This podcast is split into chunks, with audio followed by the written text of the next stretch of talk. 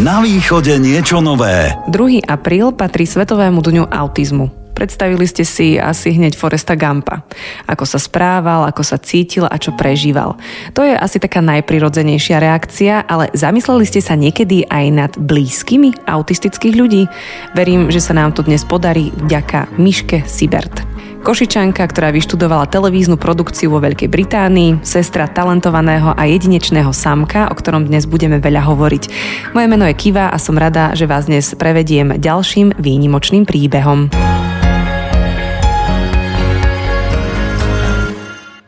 Miška, vitaj v Rádiu Košice. Máš krásne tričko. Predpokladám, že z produkcie Samka. Áno, áno, áno. Ďakujem pekne. Som rada, že som tu. A áno, je to, je to Samková tvorba.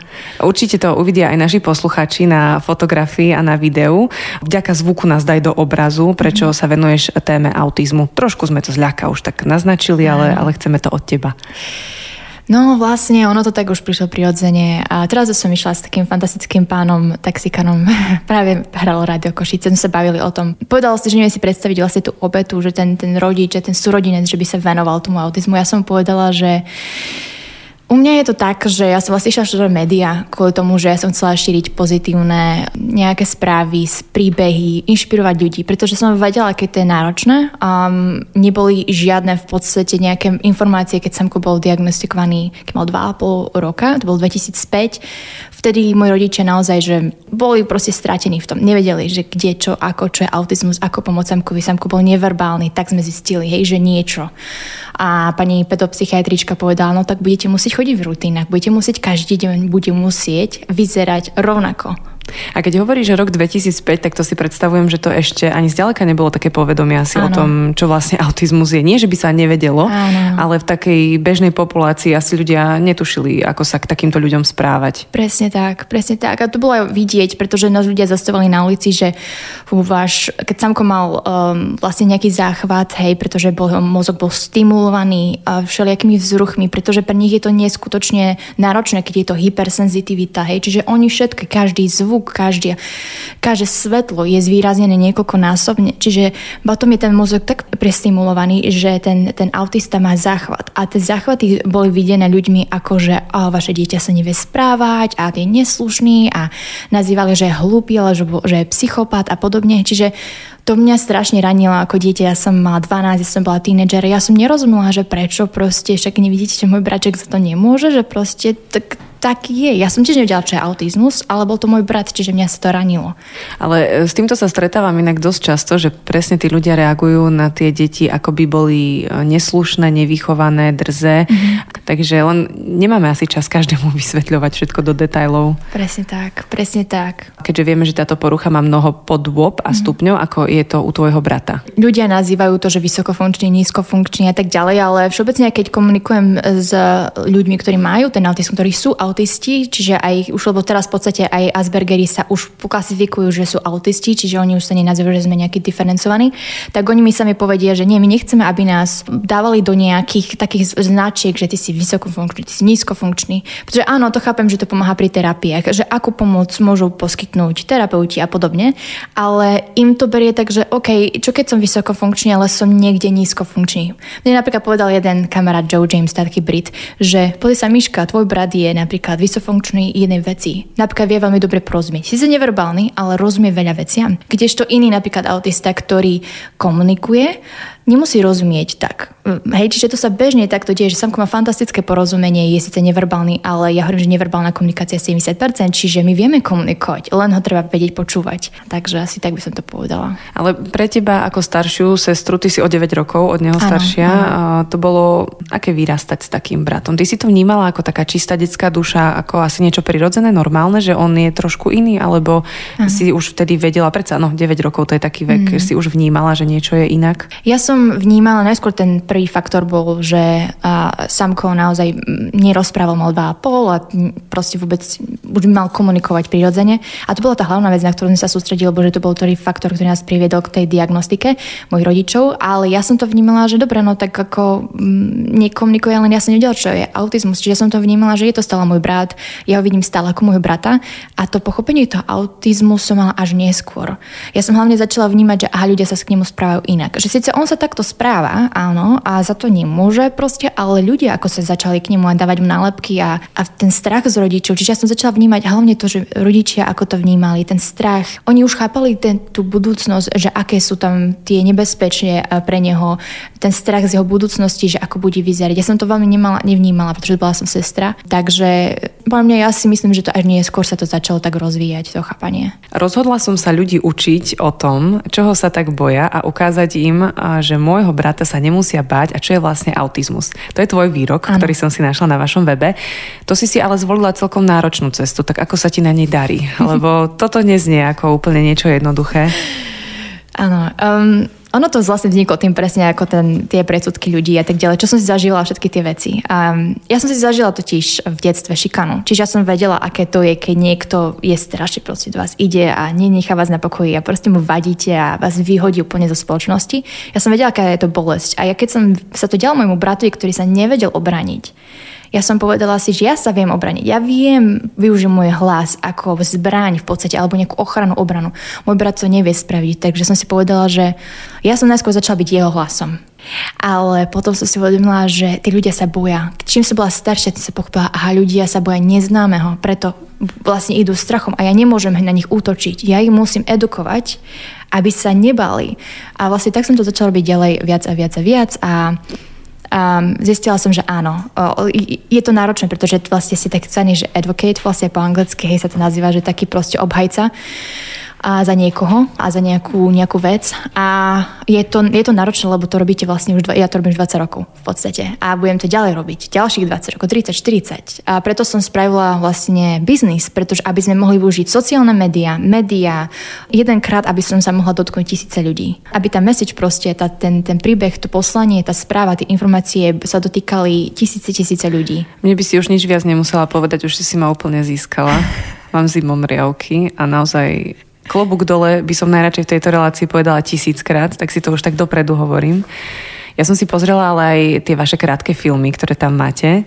A veľmi ma na nich baví tá autenticita. Neviem, či to bol zámer, ale že naozaj je to veľmi prirodzené, veľmi ľudské, ale čo ma zaujalo úplne najviac, že máte zábery a záznamy natočené, hádam, od toho narodenia samka. To mm-hmm. sa mhm. vám ako podarilo? To je skôr taká náhoda, alebo vaši si na tom zakladali, že ste všetko točili, lebo nemohli ste vedieť, že, že sa to raz takto použije.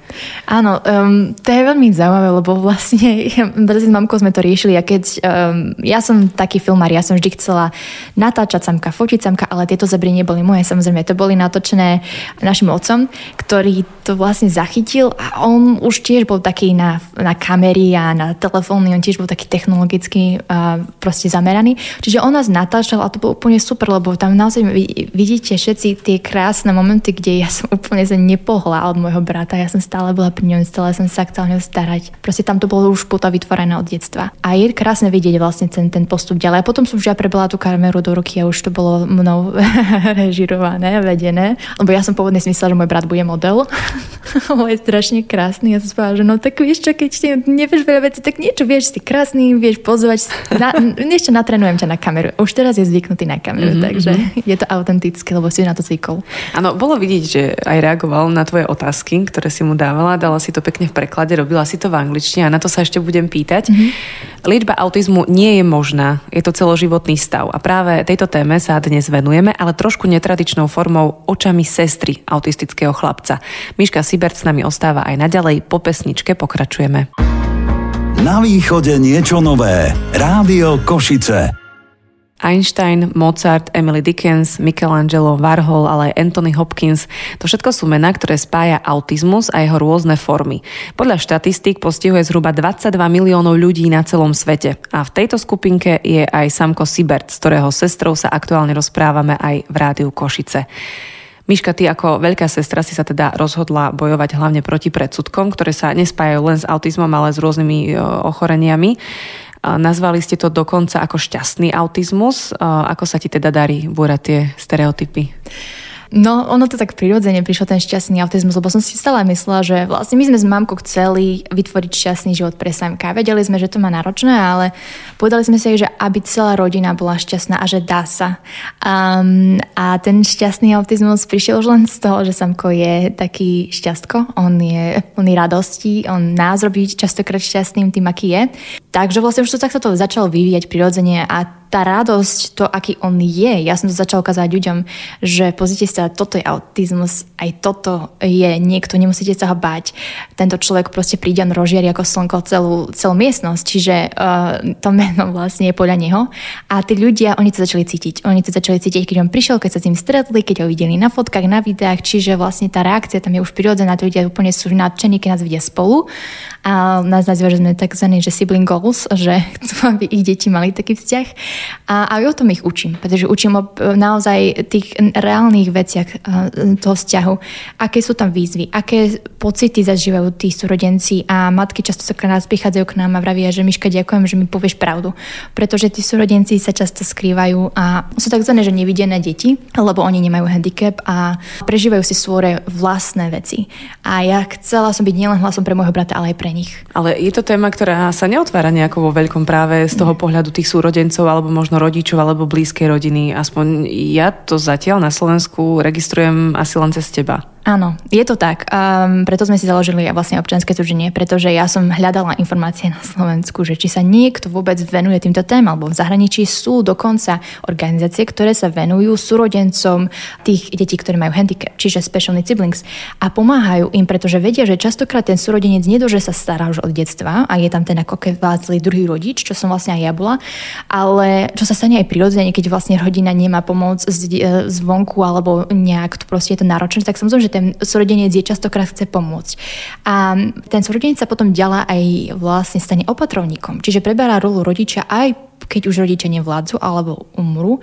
Čiže e, ten súrodenec je ten najdlhší vzťah, sa hovorí, pre toho autistu. A práve preto ja hovorím na to, že poďme sa venovať deti súrodencom, pretože je to veľký dopad na ich mentálne zdravie, pokiaľ nie sú podporení.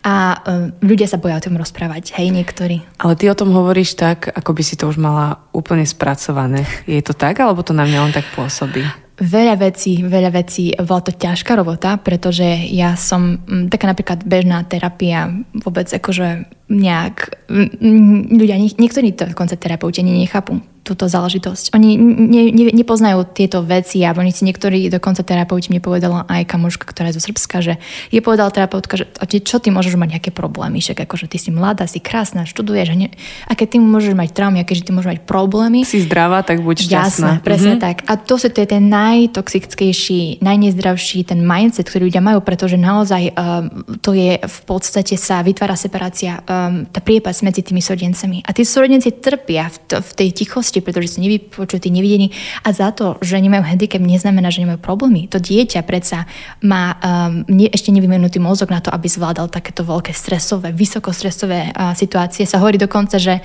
um, také je to vlastne vysoký stres, um, napríklad matky zažívajú, a toho už ani hovorím ani v studentoch, že ako keby vlastne ste boli vo vojne. Pretože tam je stále ten akože boj o život, v podstate mozog to tak vníma. A ja ako studentom si zažívala napríklad, že som sa prešla po ulici a predstavte si, že ja som mala ustavične môj mozog bol nastavený na nebezpečie.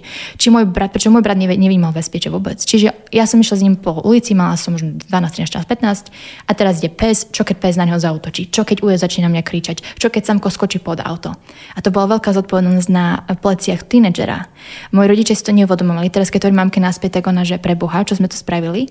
Ale ja ich neviním za to. Ja len si uvedomujem, že keď nikto tu nerozprával, ako to oni mohli vedieť. A preto teraz ja o tom rozprávam. A s odstupom času vieš vyhodnotiť, že, že to tak bolo, lebo vtedy si asi jednoducho išla v tom, čo si žila a tak. asi si to takto neanalizovala do Presne. detailov, ale keď už máš teraz tú možnosť, tak otváraš uh, ten priestor aj pre iných a to je naozaj obdivuhodné. Uh, ty to ale všetko komunikuješ primárne v angličtine. Študovala si vo Veľkej Británii, takže súvisí to aj s tým, ale Aha. predpokladám, že asi aj kvôli tomu, aby sa to viac otvorilo svetu. Určite, a pretože naozaj, áno, sú niektorí ľudia, môžem niekto povedať, a prečo nerozprávaš po slovensky? Pre mňa je angličtina ako, no hovorím to druhý jazmerný jazyk, lebo som sa učila od 5 rokov a pre mňa je to prirodzené. Ja študujem tie veci v angličtine, čiže niekedy vlastne, keď to mamke vysvetľujem, tak sa snažím nájsť synonýma, ktoré sú slovenčine, ale keď ja vyštudujem si všetky e, štúdie a všetky veci v angličtine, tak je mi to prirodzenejšie aj potom ďalej prezentovať. A áno, je to preto, že keďže my chceme, aby doma mať globálny dosah, aby sme pomohli čo najviac ľuďom. Ale celkom sa to darí, lebo ste získali aj pozornosť amerického Forbes. Áno. Gratulujem. Ďakujem. A oni si vás len tak náhodne všimli, alebo Nie. z čoho to vzniklo? Um, tá vlastne e, žurnalistka, ktorá písala ten daný článok, ona má syna autistu. A má, áno, čiže ja som ju kontaktovala, vlastne som si ju vyhľadala, ja som si vyhľadala, kto píše na tieto témy vo pre Forbes a kto sa venuje vlastne autizmu a rôznym ďalším handicapom, inklúzia a podobne. Ja som ju našla ju a vravím si, fú, tak toto budem vedieť. Ona sa presne bude vedieť stotožniť s našim príbehom, pretože má dve deti. Má uh, neurotypického syna, ako som ja, a druhého má autistu. Čiže ona presne si povedala, wow, áno, ideme do toho. Takže si na to išla veľmi dobre, až novinársky by som povedala. Áno. Našla si si o informácie. Výborne, tak akože gratulujeme, lebo vďaka tomu sa to opäť dostáva k, ne, k nejakým ďalším ľuďom. Uh, viem, že existujú aj komunikačné kartičky. Mám aj také základné vedomosti o autizme, pretože sledujem spolu aut na Instagrame ano. a Poli, ale osobne aj fantastických ľudí, ako je Matej, môj obľúbený Asperger, ktorého pozdravujem, lebo viem, že počúva Rádio Košice, Hugo, mm-hmm. o ktorom básni moja kamarátka Zana. Komunikovali ste aj vy so Samkom cez kartičky, alebo u ňoho takáto forma nefunguje? Áno, áno, tieto kartičky sú veľmi boli pomocné, keďže som aj vizuálny človek, by som povedala, že keď aj vizuálny umelec, tak tie kartičky mi veľmi pomohli a musím dať, keď dávame shoutout, tak by som chcela dať vlastne Prešovskej škole a pani riaditeľka Turakovej, ktorá je geniálna, úžasná, fantastická. Prešovská škola je fantastická. Oni sú naozaj úžasní. Fakt, oni tam majú od materskej školy až po praktickú školu a Sámko tam vlastne chodil, odkedy mal asi 12 rokov. Takže on vlastne z Košic cestoval každý deň do Prešova do školy? On áno, áno, chodil vlastne do Prešova a tam e, v Prešove momentálne, my tam máme rodinu, takže je to pre nás jednoduchšie aj, aj v tom Prešove, ale ten Prešov je fakt super, čiže on, oni sú úžasní. A tam vlastne predostreli nám tie kartičky, oni tam predostreli celý rozvrh podľa tých kartičiek a tak ďalej, čiže um, používame ich áno na denodenej aj fáze, ak potrebujeme, a hlavne keď samko potrebuje komunikovať s niekým iným. A keď už sme naznačili možno, že aj tu jeho neverbálnu, ale za to umeleckú sféru, tak uh, on dokáže prakticky cez to umenie uh, vyjadriť čo prežíva, čo cíti a môžeme to vidieť aj na tvojom tričku. Áno, áno. On teraz nedávno namalil krásny žltý obraz, milé žltú. E, to bolo proste vidno, lebo tá radosť, keď on cíti, tak ide po takýchto farbách. A zase, keď um, on napríklad prechádza si rôznymi emočnými fázami, aký nie smutný a tak ďalej, tak ja som ho minula zobrala, že som že poď namaľovať, keď chceš niečo. On, že áno, išiel, išila. Zobral takéto temnejšie farby, ale nádherné dielo z toho vyšlo taktiež a bolo vidno, že vlastne opadlo z neho niečo, taká tá ťarcha a nejak sa mohol proste vyjadriť tú emóciu. Pretože on nie, nie, on nie je taký človek, že bude plakať alebo čo. On sa zväčša usmieva, ale keď príde taká emócia, pretože ja to hovorím, že emócie sú ako nejaká duha, to je také spektrum a sú prirodzené a žiadna emócia nie je zlá, proste oni sú. Takže on ich tak vyjadril ich cestou umenia, je to krásne vidieť, že mu to aj pomáha, je to terapeutické pre neho.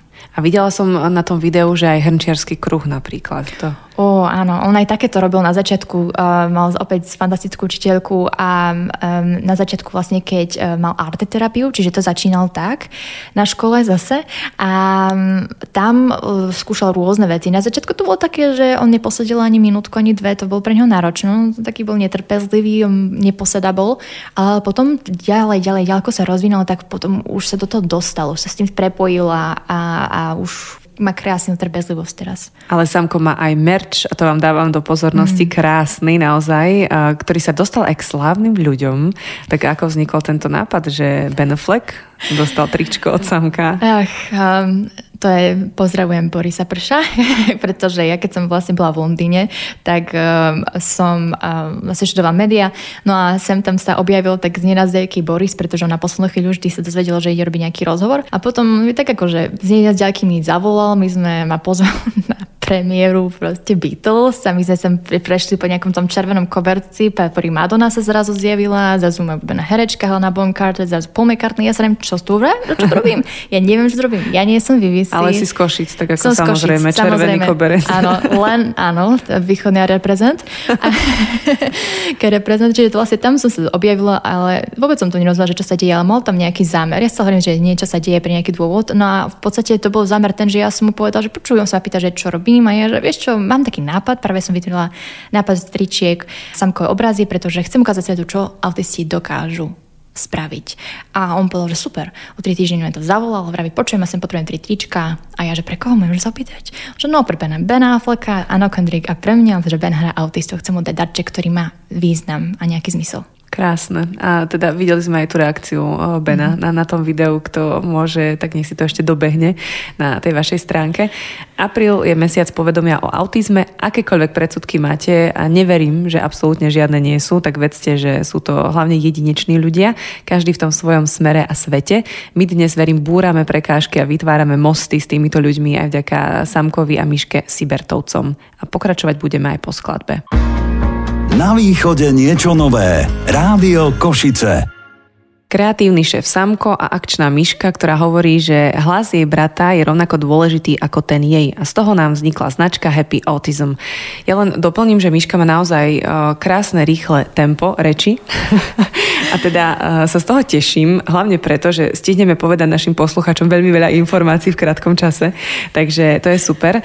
Uh, už sme spomínali o tom, že Samko sa vyjadruje cez to umenie, keďže verbálne to veľmi nedokáže ale rovnako sme sa tak zľahka už dotkli aj e, toho, že ty si si tiež prešla svojim takým detským trápením, e, že si bola šikanovaná.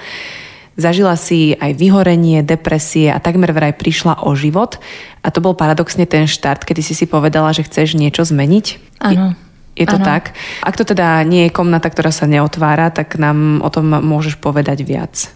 Jasné. Ja o tom rozprávam kvôli tomu, že um, samozrejme, tak ako keď človek je v tom, tak o tom veľmi ťažko sa rozpráva, ale keď si to už prejde a už sa potom pozrie na to, že prečo sa tie veci diali, lebo ja stále hľadám dôvod, prečo sa niečo deje, vždy je nejaký zárodok v niečom a e, z čo potom to vzniká. Takže áno, ja som vlastne v tom 2016, čo je paradox, hej, že Ben Affleck sa deje, má tričko naše, sme v telke na Slovensku a tak ďalej a môj sen šírenia a povedomí sa deje a ja práve vtedy vyhoriem. Um, ja som pracovala v Londýne dve, dve práce a ja som nemala hranice, nevedela som povedať nie. Stále som bola takzvaný, že people pleaser, že proste, že nech všetci sú spokojní a nech všetkých... Spasiteľský komplex. Áno, mm-hmm. presne, nech všetkých potreby sú postarané, o mňa sa nemusíte starať. A to bolo vlastne naučené z detstva. Pretože vytvorené v tom detstve, že môj brat a jeho potreby sú oveľa dôležitejšie ako moje, pretože predsa však on sa nepostará o seba, takže ja vlastne som aj keď som mala nejaký problém, tak malo kedy som to nepovedala. Ja som to skryla za úsmev, pretože som nechcela už zaťažiť mojich rodičov, ktorí to majú už dosť náročné. A ja som že tak keď ja viem, tak mala by som tu byť pomáhať a nie im pridávať ešte tú ťarchu. A toto si myslí neskutočne veľa súrodencov. Ja som sa rozprával o tom zo všetkých sekútov sveta so súrodencami, dospelými. A oni povedali, že hej, že áno, presne.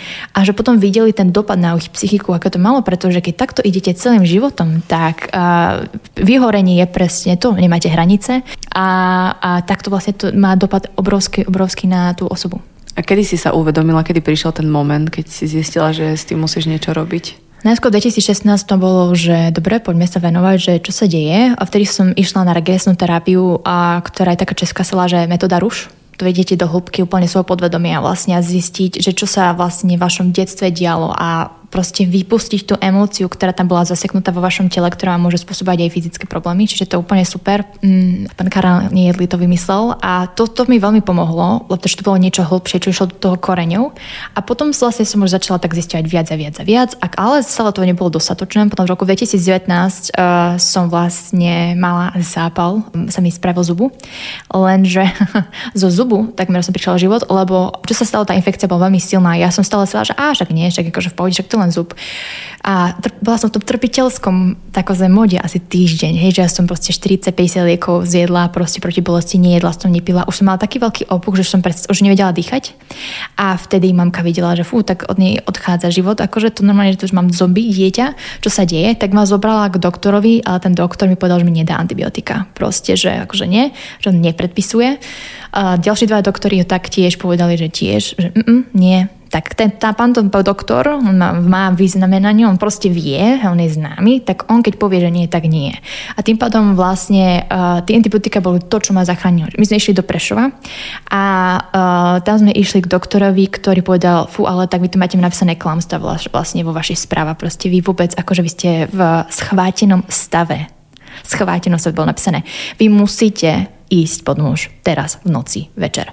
Um, takže vlastne... Takže ti vlastne zachránil život? Áno, v Prešove.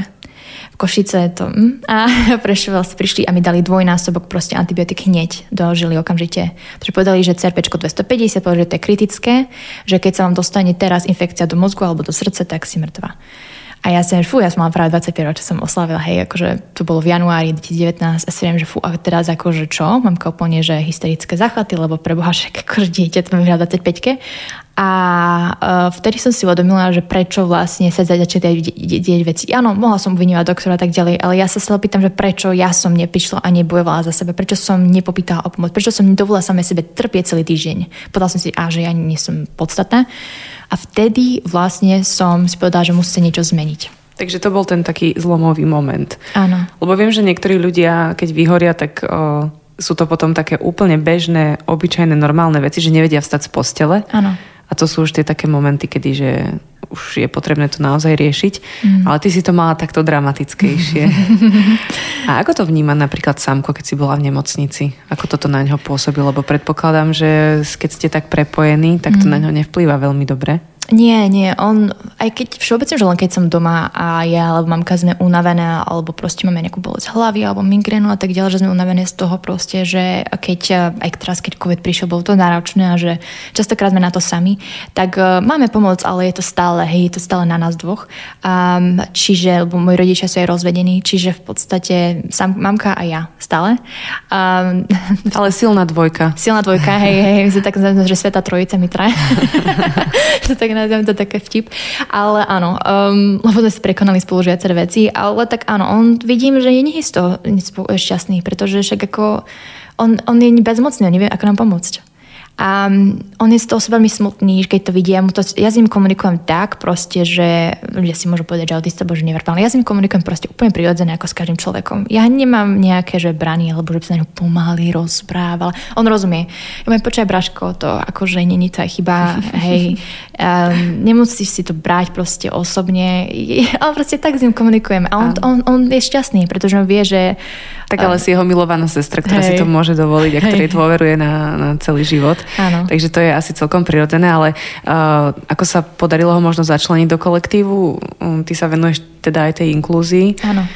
Toto máte ako zvládnuté. On je napríklad teraz kde? On momentálne je teraz uh, v škole, uh-huh. ale čo sa týka našej inklúzie, áno, je to vlastne preto, že ja som, a teraz to bolo veľmi jedna dobrá veta, že vlastne ja som najskôr vytvoril ten biznis pre neho, ale potom som si uvedomila, že počkaj, počkaj, niečo nerobím zle, nemôžem zase ísť s tými starými nastavením, zase, že ja všetko že len pre neho, samko a... že len mm-hmm. samko a ja nič. Mm-hmm. A zase byť ten, že opatrovník, nie, nie, nie, on nie je moje dieťa, ja nie som opatrovník, on je môj súrodenec a my sme rovnocení partneri, takže ideme robiť spolu biznis. 50-50. 50-50, proste on bude kreatívny riaditeľ. On bude ma viesť. On mi, mi bude taktiež pomáhať. Nebude všetko na mne. On bude robiť rozhodnutia. A ja tým mu prenechám, nech tie rozhodnutia robí. A to ste krásne vymysleli, lebo aj on má pocit. Áno. Ale aj reálny, lebo ano, ano. vytvára naozaj. No a ako sa darí vlastne tomu merču? Ide to? Kupujú ľudia tieto trička, mikiny a neviem, čo som tam ešte videla. Hrnček, Rúško ste tam mali. Rúška. Mm-hmm, áno, áno. Um, tešia sa z toho. Ide to, aj obrazy mám vlastne na objednávku niekedy robí, ale vlastne mi teraz, ja teraz ja píšem knihu, takže teraz vlastne tým, že máme aj OZ a tak ďalej, tak chcem viac edukatívne riešiť, že sme aj vytvorili online kurz a um, momentálne aj prednášky robím. Takže riešime to aj ďalej. Tá, tá kreatívna časť je tam stále, ale my chceme tam aj posilniť tú edukatívnu, pretože cez ňu vlastne môžeme dos- robiť väčší dosah. Takže tak. Asi by bolo na mieste, aby sme aj povedali, koľko má Samko rokov, lebo ano. to sme asi nespomenuli. Samko by má 20 rokov a v septembri takže ho pozdravujeme aj, aj v tejto chvíli. A ešte okrem tej knihy, ktorú si mi už naznačila, na ktorú som sa chcela aj spýtať, uh, tak som tiež ešte videla, že ty máš aj také nejaké, ne, nechcem to nazvať lektorovanie, ale robíš aj nejaké prednášky. Uh-huh, uh-huh. Áno, Ako áno. na to reagujú ľudia? Alebo kto si ťa zavolá na takú prednášku? No, ono to tak tiež nejak vzniklo prirodzene. Ja som si spravila certifikát coachingu vlastne Amerike, Amerike akože uh, online, ale to vlastne bolo o tom, že ja som chcela ďalej, vedieť, ako odkomunikovať a predať ďalej tie informácie a skúsenosti, ktoré mám. Pretože áno, ja nie som terapeut, ja nie som nevyštudovala autizmus, ale 20 rokov s ním žijem uh, ako súrodenec. Um, čiže mám tie skúsenosti naozaj vžité a viem pochopiť tých ľudí, viem ich odkomunikovať to tak, že aby oni sa cítili vypočutí. Čiže mňa si napríklad volajú rôzne, napríklad teraz minule som bola firma ADP, čo je HR a firma, ktorá vlastne zamestnáva rôznych ľudí, to je jedna z najväčších amerických firiem a oni si ma zavolali, aby som v rámci ich firmy vlastne spravila prednášku o tom biznise, čo robíme, pretože ich zamestnanci taktiež majú niektorých uh, sú rodičmi autistov. Takže chceli vidieť, že OK, poďme šíriť inklúziu, nauč a ukáž nám, že čo ste spravili a ich to veľmi inšpirovalo, povedzme, slzy a všetko, hej. čiže vlastne, um, čiže rôzne skupiny e, ľudí, matky, um, firmy a ľudia, ktorí poznajú alebo chcú pomôcť a sa ich to dotýka. A to je možno, že už aj moja taká posledná otázka. Ako môžeme byť my nápomocní takýmto ľuďom? Čo je podľa teba taká lepšia cesta? Naozaj komunikovať s tými ľuďmi, ako by nám boli rovnocenní partneri, alebo sa najprv tak možno trochu oťukať, lebo každý má svoje hranice. Ano. Čo je také najlepšie pre nás takých bežných lajkov, ktorí nie sú v tej téme tak doma ako ty? Ako sa hovorí, že každý človek je naozaj jedinečný, čiže to, čo platí pre môjho brata, nemusí platiť pre niekoho iného. Čiže vidieť a častokrát uh, presne, opýtajte sa súrodencov. to je dobrá rada. A čo, ak tam súrodenec nie ak je? tam nie je. Tak, tak rodičov? Môžete aj rodičov, áno, rodičia častokrát sú takí advokáti, ale keď ten, keď, keď ten uh, autista je verbálny, tak uh, samozrejme môžete sa ho pýtať, že ahoj, no tak prosím, že čo máš rád, lebo oni majú zväčša také, že special interest čiže majú nejaké koníčky, majú niečo, čo majú strašne radi. Môj brat napríklad hudbu, hej, úplne, že najviac. A proste on počúva hudbu od rána večera. A čo by sme mu mohli po tomto rozhovore zahrať z Rádia Košice? Robbieho Williamsa. Robbieho Williams. Tak Robbie Williams bude pre Samka už o malú chvíľu z Rádia Košice. A možno, že je cesta aj nejaký seriál. My sme sa bavili počas pesničky o, o seriáli Atypical, ktorý ano. je tiež fajn na to, ak chcete trošku pochopiť Určite.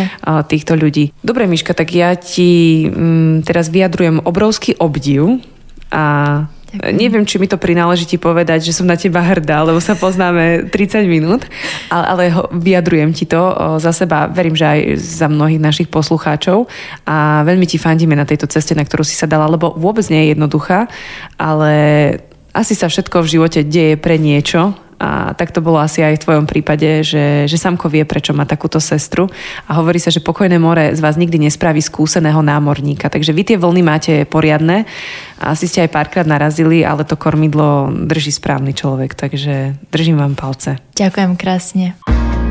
Na východe niečo nové. Rádio Košice. Hovorili sme o šťastnom autizme.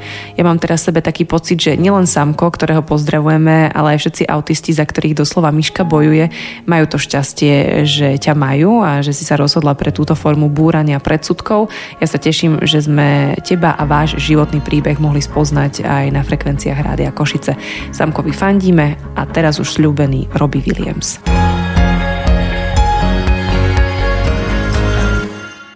Dopočúvali ste podcast Rádia Košice. Nezabudnite, že ďalší zaujímavý východniarský príbeh vám predstavíme už budúci týždeň. Na východe niečo nové. Rádio Košice.